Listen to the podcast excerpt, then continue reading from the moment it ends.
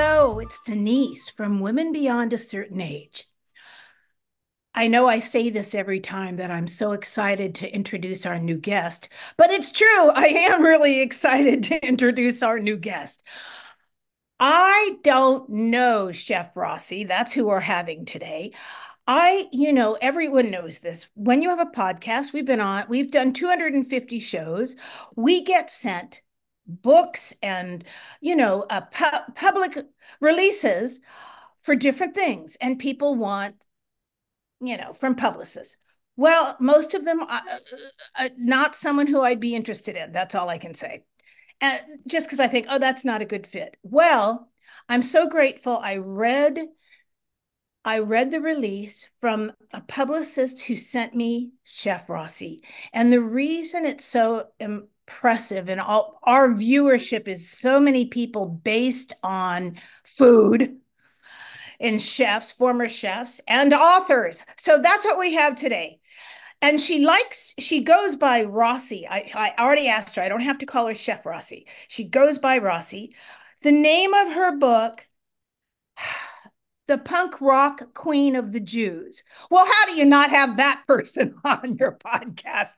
I saw the the title i thought is that the most interesting title i've ever heard because i think it is so hello rossi and welcome Hello, I'm so happy to be here. Well, I know that was a lengthy introduction, but I need to say something. I got to read, as I told you just a moment ago, uh, about maybe a third, a third of the way through your book. I had to put it down because I didn't get it till late last night, and I'm going to read it this afternoon when we get off from this podcast.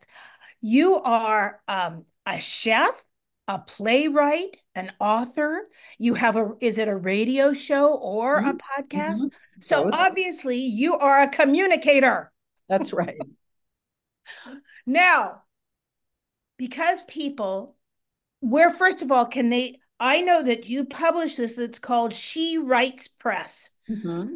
and I'm sure that's why you were able to write the book you were because they actually let you write the book as it is. And I, you know, it's just That's well said.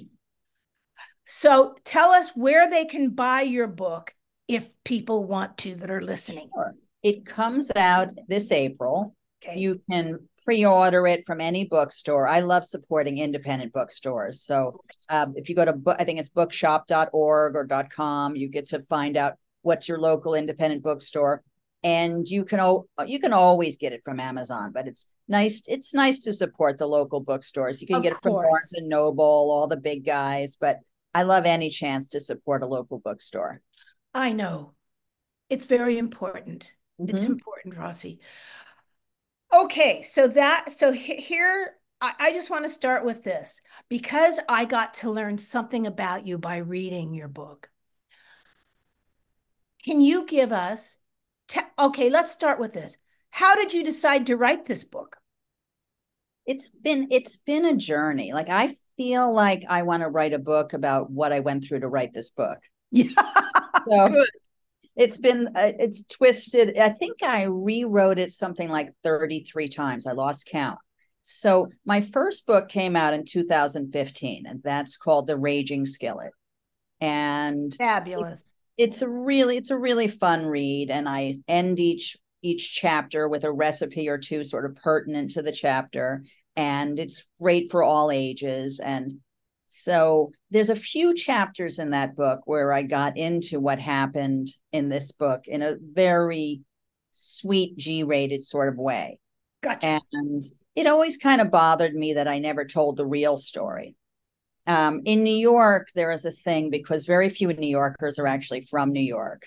So, really, it's so rare. So, my girlfriend's from New York. I feel like she should get a trophy. so, when I was a 20 something, I would go out to a bar and there would always be this contest who had the most interesting why or how I came to New York story would get a free drink. And I always won the drink wherever I was because someone would say, Oh, I came for love, I came for school, I came for a job. And I said, I was sent to live with a Hasidic rabbi who took in wayward Jewish girls and turned them around. And they were like, give her the drink. But in fact, I was kind of a wild, rebellious kid. And my parents were old world Orthodox Jews. They were very, very much like stepped out of time. So it was a bit like being raised by repressive grandparents, really. And they wanted me to be this proper little Jewish girl from the 1950s with no Christian friends who would button my top button. And and this is the 1970s first of all. That's pretty hard to find that kind of girl. Anyway and all i had to do was dye my hair pink and dance to the ramones. So i was like a punk rocker and they wanted me to be this puritan little jewish girl from the 1950s so that wasn't working too well and i ran away from home ran away from home i had a spectacular time had the best three months of my life just a three month long party now, at that point, I was 16 years old. And when I was 16 years old, I really looked like I was 35, probably because I was unhappy and tired. And it's a million reasons why you might look older. But I had this fantastic party in this motel I was living in. And I invited my little friends from high school who looked their age. And it was like Fleet Week or something. And so there were all these sailors in town. And so I invited a whole bunch of sailors over on the condition that they would bring the pizza and the beer. And we proceeded to have this great party, teenagers dancing with the sailors, drinking beer. So the hotel manager, he didn't seem to mind that there were drug dealers and prostitutes living in the motel. He didn't mind that there was a street gang conducting business in the parking lot. Like none of these things bothered him but it really bothered him seeing teenagers and sailors. Oh. So he called the police. And the police came and busted the party, and they took one look at me and they thought I was a 35 year old woman corrupting minors. But in fact, I was 16 years old. So I wound up in the police station and they called my parents, and was, the jig was up, as we say. And so I thought, well, all right, I'm going back home. I'm going back to prison. But my parents put me in the Volare, the red Volare. They started driving, and like hours went by. It felt it must have been three hours. My father wasn't ever a fast driver.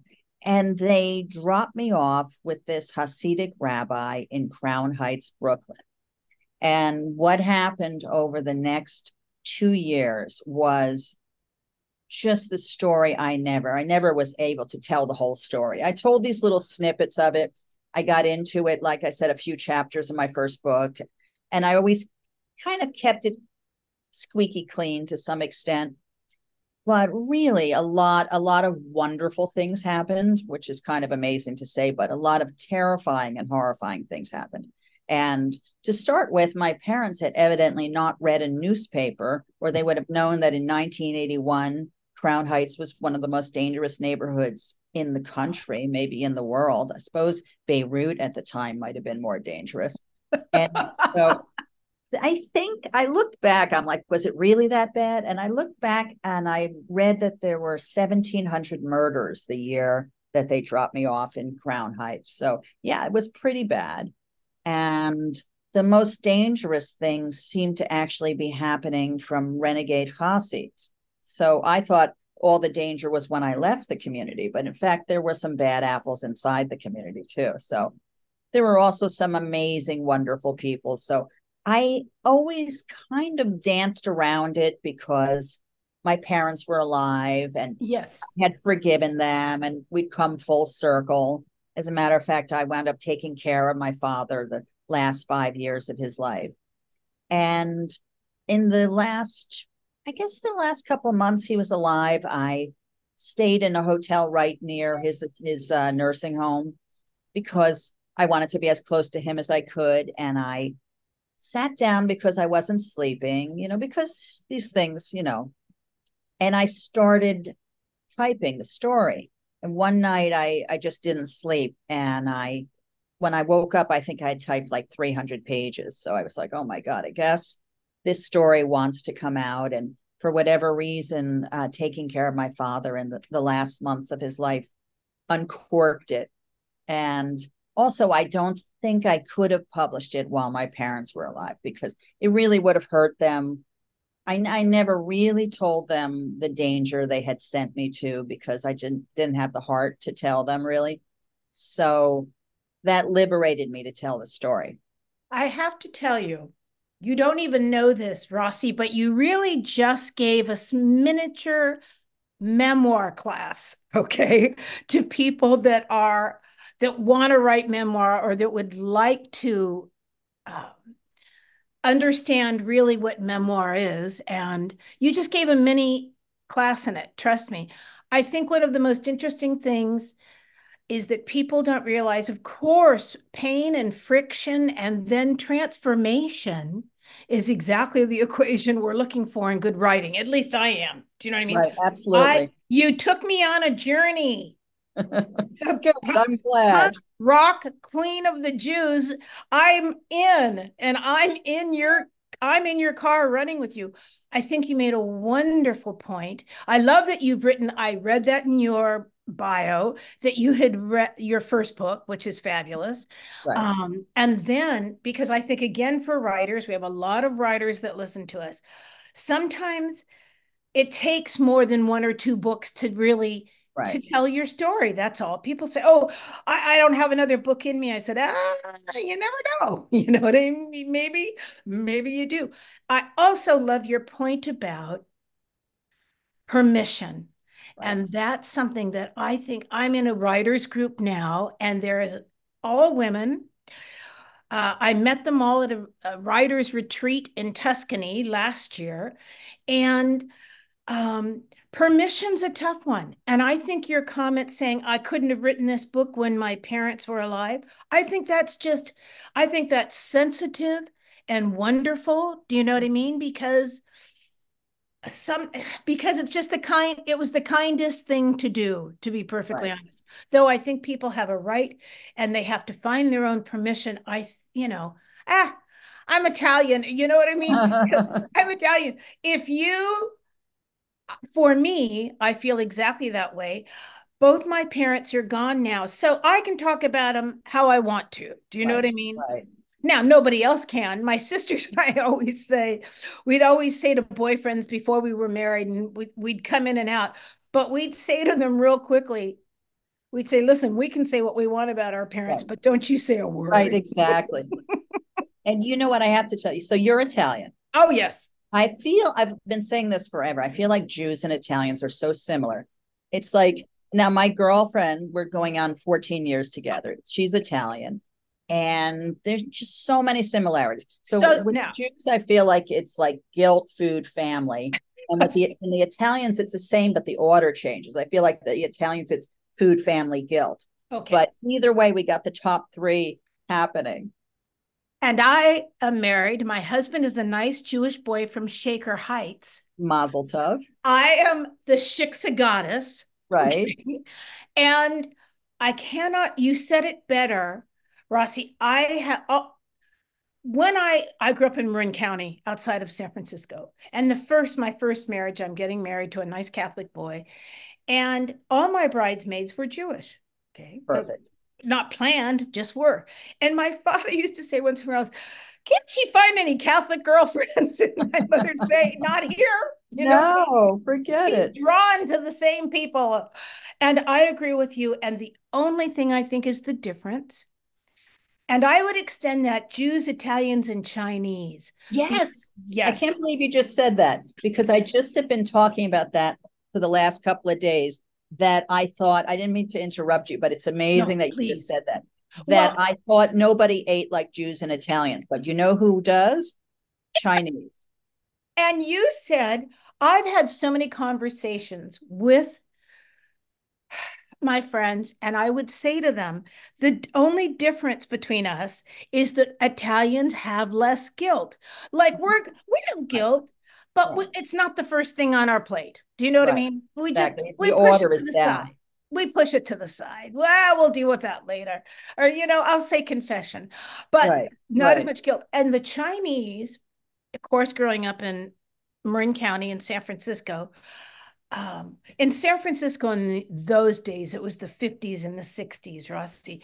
Every other block was Italians, Chinese, Italians, Chinese. Right. And so I knew what um, a dumpling was or bao and stuff as a bit, you know, young. And if there was going to be an earthquake, my mother would always say, "Go to Mrs. Wu's; she'll have plenty to eat." And I remember eating Chinese dumplings as a child, thinking this is just like a ravioli. Okay, right, I mean, right, this right. This is, and so, as a Jew, I would say this is just like a kreplach. Exactly, and you know what else? My father's joke used to always be later on in life as uh, we all brought home different friends and different a variety of friends. And my father'd say, You know what's funny about Italians and Jews and Chinese? I'd say, No, Dad. What's funny? Because we all want to own the building. and you know what? What's wrong with that? What's wrong with that?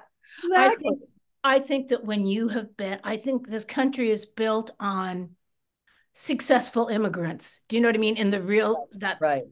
That's what it comes down to. People that worked really hard and um, I, I love that. And I'm going to use your line. I will give you credit that it's the order of food and family and guilt right. instead. Okay, it's perfect. Recently, I because my my company in New York, I would say ninety percent of our business is that we cater weddings, and so I didn't start out as a wedding caterer. I started out as just a everything caterer, but I catered a wedding for a couple and i had just noticed that wedding food was so terrible in the 80s i mean it, it yes. might look good. You might see this towers and pretty decorations but it tasted like linoleum. Like if you got on the floor and you licked the floor that was what wedding food tasted like in the 80s there was no soul to it. It was just very like the chicken was never marinated. It was just like i agree. oh, there's a whole conversation that's supposed to happen in your mouth?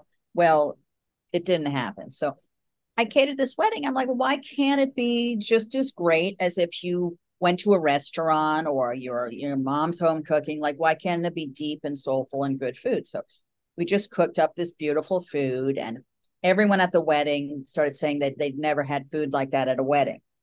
And then they went home and they told their friends and their cousins and their this and their that. The next thing you know, you I'm were in business. Yeah, I'm a wedding caterer but there were all of these no-nos back then like gay marriage forget it. If you were a gay couple you were terrified. You sort of whispered you know on the phone is it all right if we're a same-sex couple? You know they were traumatized. And i just put out this huge welcome wagon for alternative couples. And i would get these really traumatized couples that were different nationalities and different religions. And so i kind of felt like i was 50% food and 50% therapy. But it's worked out. I mean, this is like 34 or 35 years of this. And that's phenomenal. That's so, phenomenal. I love it. We've been doing all these Chinese weddings. I don't know. I've become the Jew to call for a Chinese wedding. And so I learned like if I'm catering a wedding for 100 Jews, I know I'm going to bring food for about 150 or so people. And if I'm catering a wedding for 100 Italians, about the same, 150 or so people. But if I'm catering a wedding for 100 people who are Chinese, I'm going to bring food for 200. And I'm like, there, I'm like, I give the, uh, my hat is off to the Chinese. They eat more than the Jews and Italians. So that's a big deal.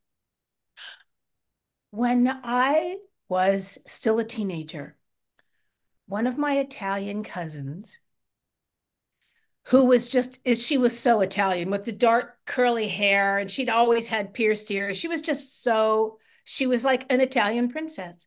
Mm-hmm. She goes off to Berkeley and she falls in love with a Chinese, a local Chinese boy from a local family in San Francisco and it was so this is so this is 1969 1970 and the invitations came out and everyone was her parents like said we have to be supportive he's a wonderful boy we right. we love our daughter i mean it was all but when we got there i have to tell you and this is i'm so grateful life our world has changed Rossi, all the Italians sat on one side of the banquet hall, and all the Chinese were sitting on the other side of the banquet hall.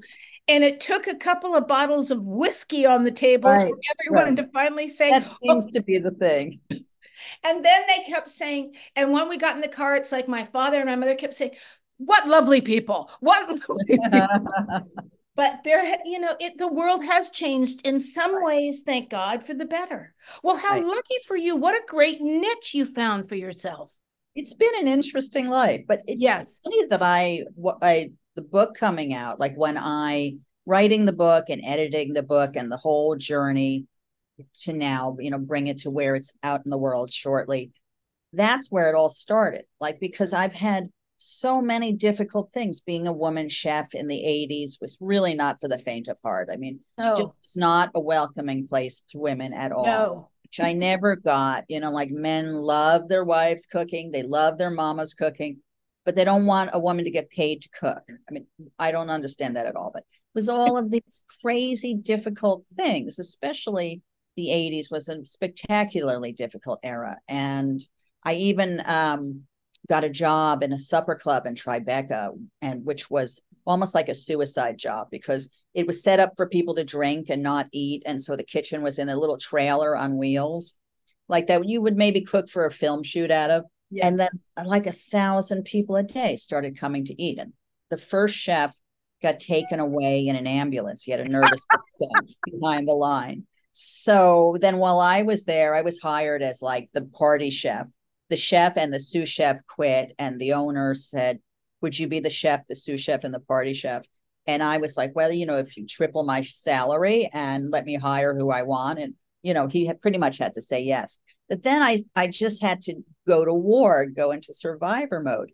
And no matter how hard it was, I always said it still was not as hard as surviving Crown Heights. Like nothing I've wow. ever done in my life was nearly as difficult as those years that I lived in Crown Heights when I was like basically a child. I was really, 16, really 17, 18 years old from New Jersey, from a nice little safe town in New Jersey where I was the rebel because I put a few pink streaks in my hair. Oh, how shocking, you know.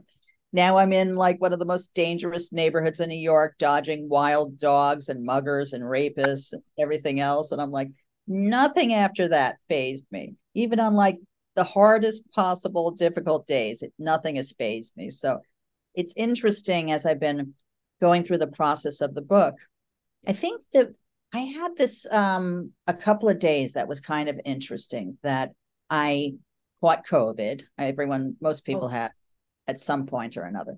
And so I needed to stay home and isolate. And I I guess I um it wasn't bad. It really was like a bad cold. I'd had the shots, you know, so it wasn't so bad, but I didn't want to get anyone sick. So I stayed home and it was dark and dreary outside and a little bit rainy.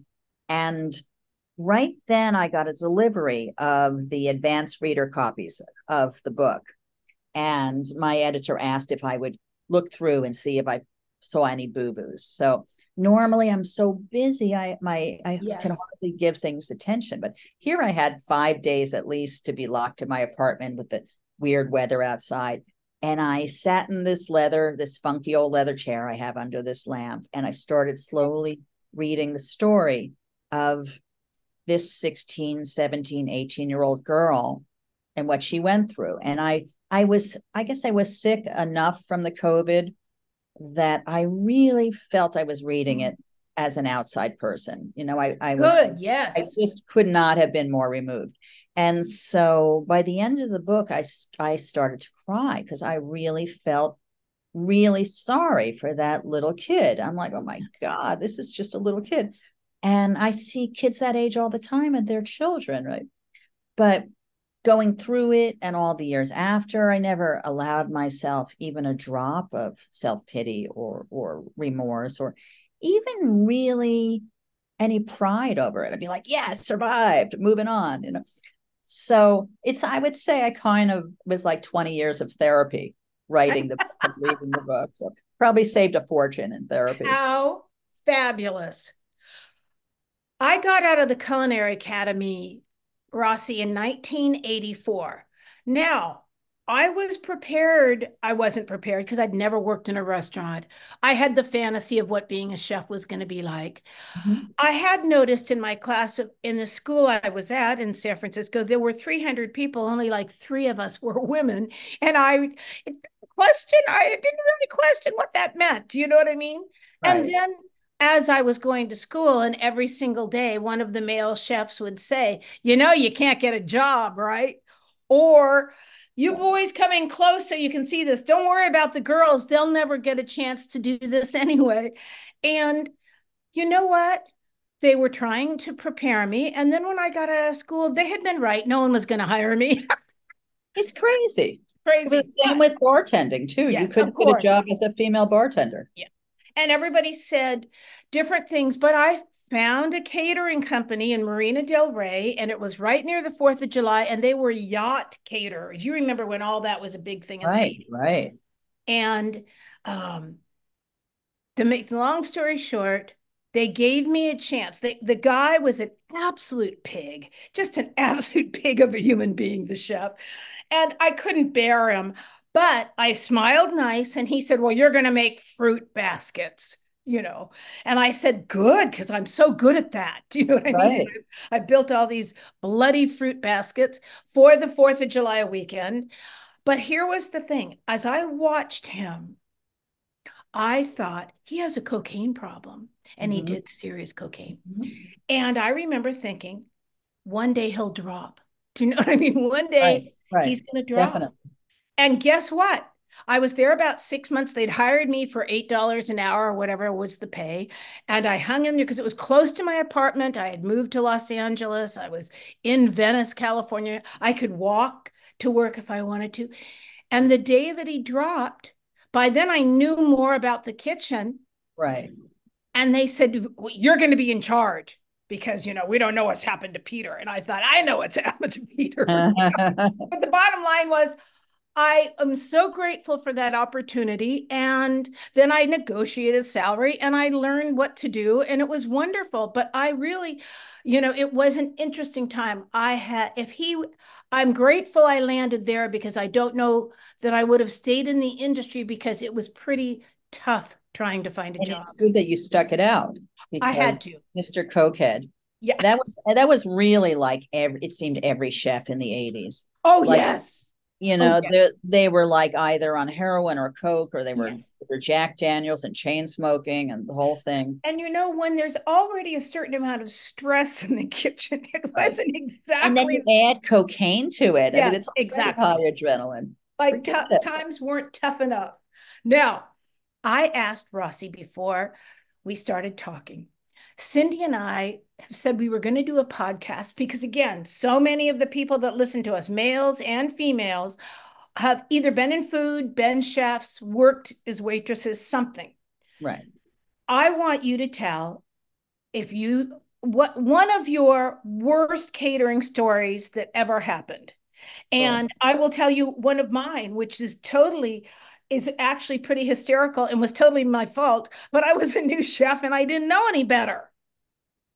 Well, I I would say my worst story in terms of the worst possible thing that could happen actually is also my favorite story in terms of succeeding anyway.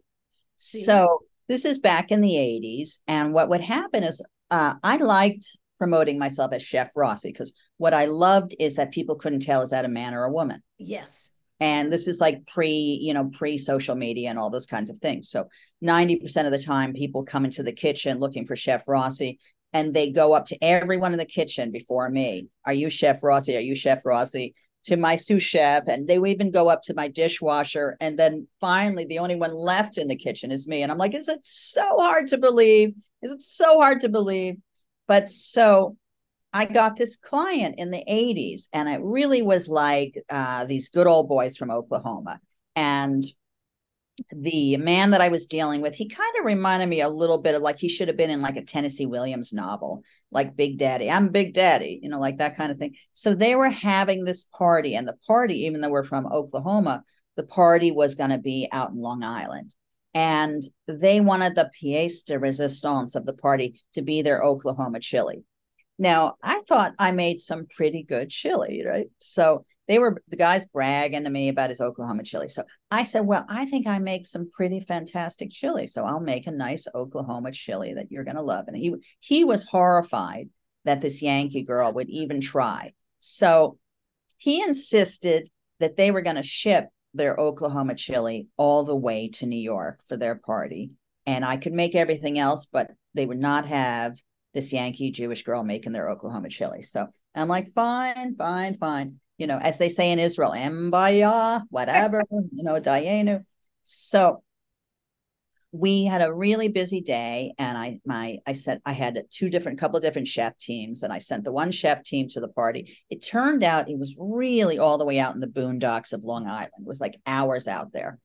And they get all the way out there and realize that they left the chili back in the kitchen in Manhattan. So there's no way by the time three hours to get it, three hours back, the party's over, right?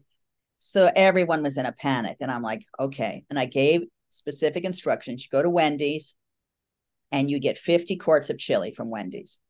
And so smart. Then we're going to pack it with cumin, coriander, Tabasco. We went through the fridge at the client's house and you know it was a private home and in the fridge was Worcestershire and mustard, a million other things to add. And so every single thing but the kitchen sink went in the Wendy's chili. And and we served it in a, I think in a hollowed out corn muffin, you know. So anyway, yeah. the party was a big hit. And so a few days later, I get a call from Big Daddy, right?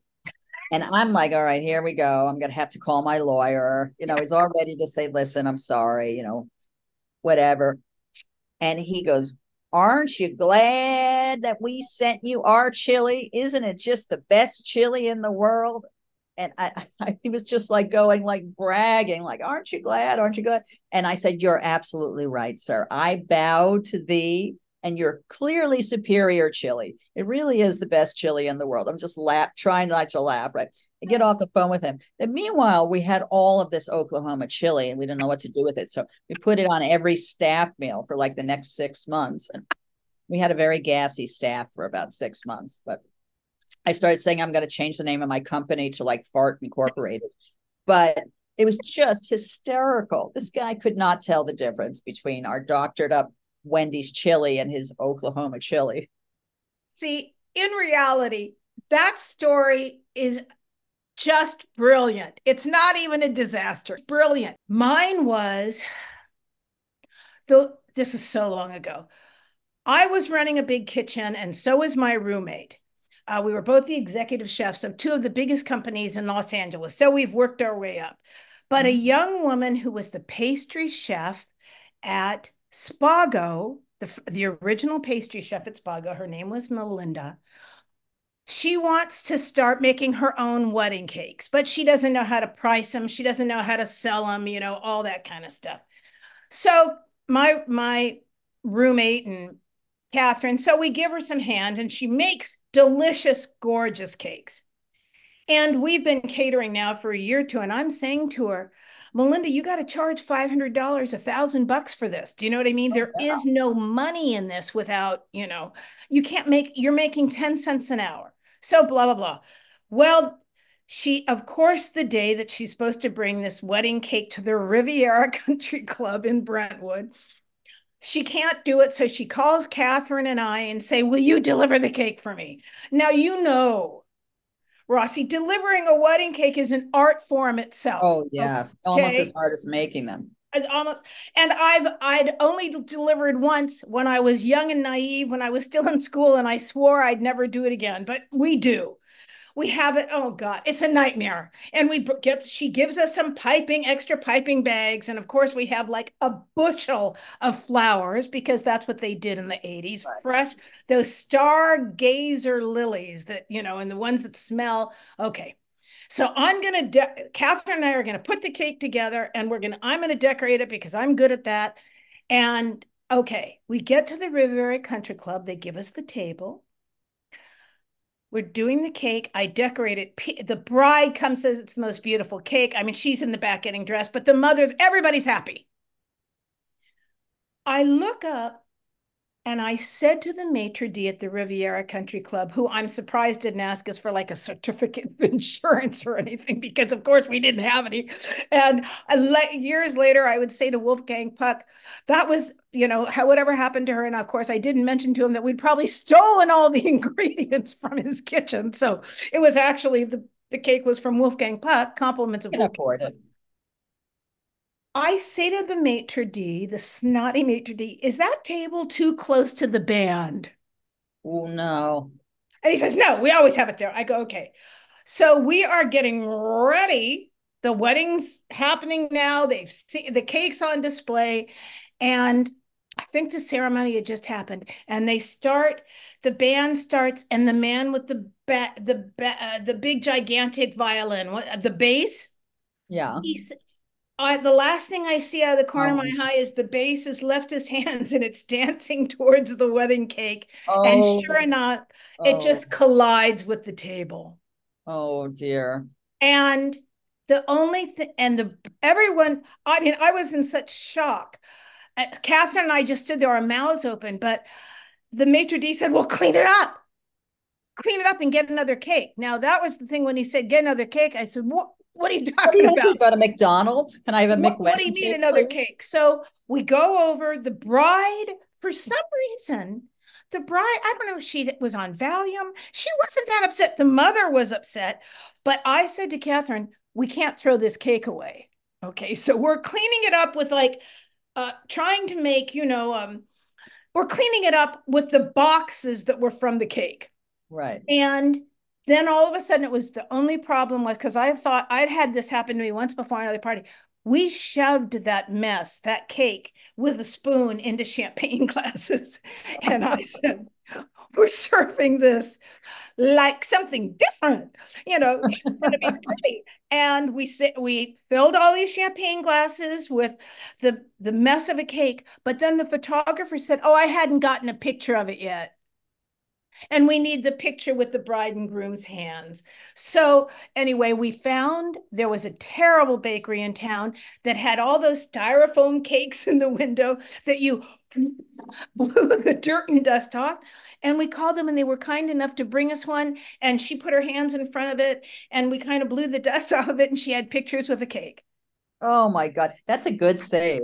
Uh, it was the Although, best. you know what, in the end, the in the martini glass or you know, the tulip glass, it actually probably was a lot more fun to eat it that way than slice on on the plate, you know. I'm going to tell you, it worked. That's it worked. I can say. That was a good save. We had one. I'm always telling clients they got hooked on that stupid whipped cream frost, you know, frosting.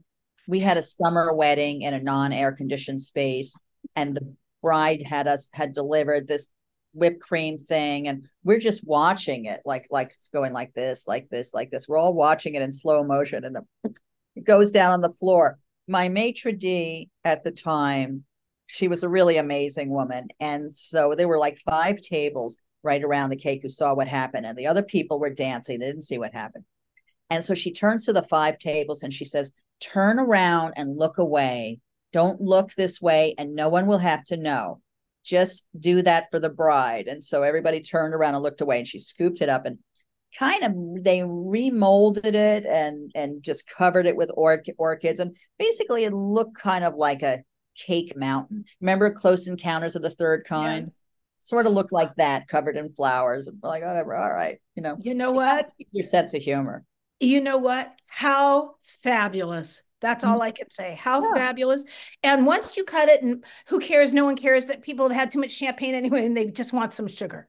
no one ever eats the wedding cake anyway It's like not- i cut 150 often. slices uh, i'll you. maybe serve 50 of them so whatever diana i'm up for a good i'm always up for a good alternative to a wedding cake like i have talked people into doing the cupcake towers I many love them. years- many years before anyone ever did a cupcake tower and donut towers but i once did a tower of twinkies which i thought was kind of adorable we did a tower of chocolate chip cookies and then the bride and groom dipped them in milk and fed them to each other Oh, that's cute. Oh, Really that's cute. we did a tower of yodels, a tower of Girl Scout cookies, a tower of Rice Krispie treats. I mean, why not just have a little fun with it? When Krispy Kreme donuts finally came to Los Angeles, we made some wedding cakes out of Krispy Kreme donuts where we just put them on their side, you know, like Oh, yeah. tires. They- and you know what? And some frosting, some frosting buttons in between. People loved them. I think that was one of the most popular cakes we ever did. Oh, forget it. Krispy Kreme is like you just put sex in your mouth. That thing is so good. And you don't necessarily feel so great an hour later, but the going in part is good. Sometimes that happens with sex. That's true. That's true. It's a very that's a very good point. now, madam, I just want to say the name of your book again. A Punk Rock Queen, The Punk Rock Queen of the Jews, a memoir by Rossi. It's She Writes Press. And did I read this correctly? Are they in Berkeley? Was that what I it think the uh, home base is Berkeley, Home but base is Berkeley. you know, okay. these days everybody's everywhere. Yeah. But and it can be bought on at local bookstores. So you just need to know the name of it. And again, Rossi, it's just one word. Her name is one word. Mm-hmm. I cannot thank you enough. I know how busy you are to have spent your time with us today. Now, after the book comes out, mm-hmm. you need to come back in like six months and tell us what what some of the stories of being on tour and what people have said to you. Oh, I'll tell you definitely. Because I think that is as fascinating as books have, you know, a life of their own. That's all I can say, Rossi, to yeah, me. You're absolutely right. And Cindy and I, Cindy and I wrote about, I don't know, a lot of celebrity cookbooks. But mm-hmm. I Cindy and I wrote nine of, you know, nine of our own, and each one took on its own life. Some one or two were duds. Mm-hmm. Well. And the other ones were real successful. So, you know, that's what people that think writing a book, all I know is this there are a lot of work. But when I read your book last night, I thought is I know how much work it was. I know there was pain involved sometimes, but you know what? It's a joy for the reader. Oh, thank you, sweetie. I it mean, it has been an experience. Do we have time for a few more minutes, or or we? Oh yes. When I was, I had this bizarre experience where I finally wrote the whole thing. Yeah. And then I started sending it out to editors, and I think that you, you could do. I, I, sort of heard violin music. You know, what a beautiful book! What a, a vivid story of New York in the 1980s. Well, we're so proud of Rossi. What a survivor! I mean, this pages yeah. and pages of flowery compliments. And then they usually ended with, however, we don't publish memoir.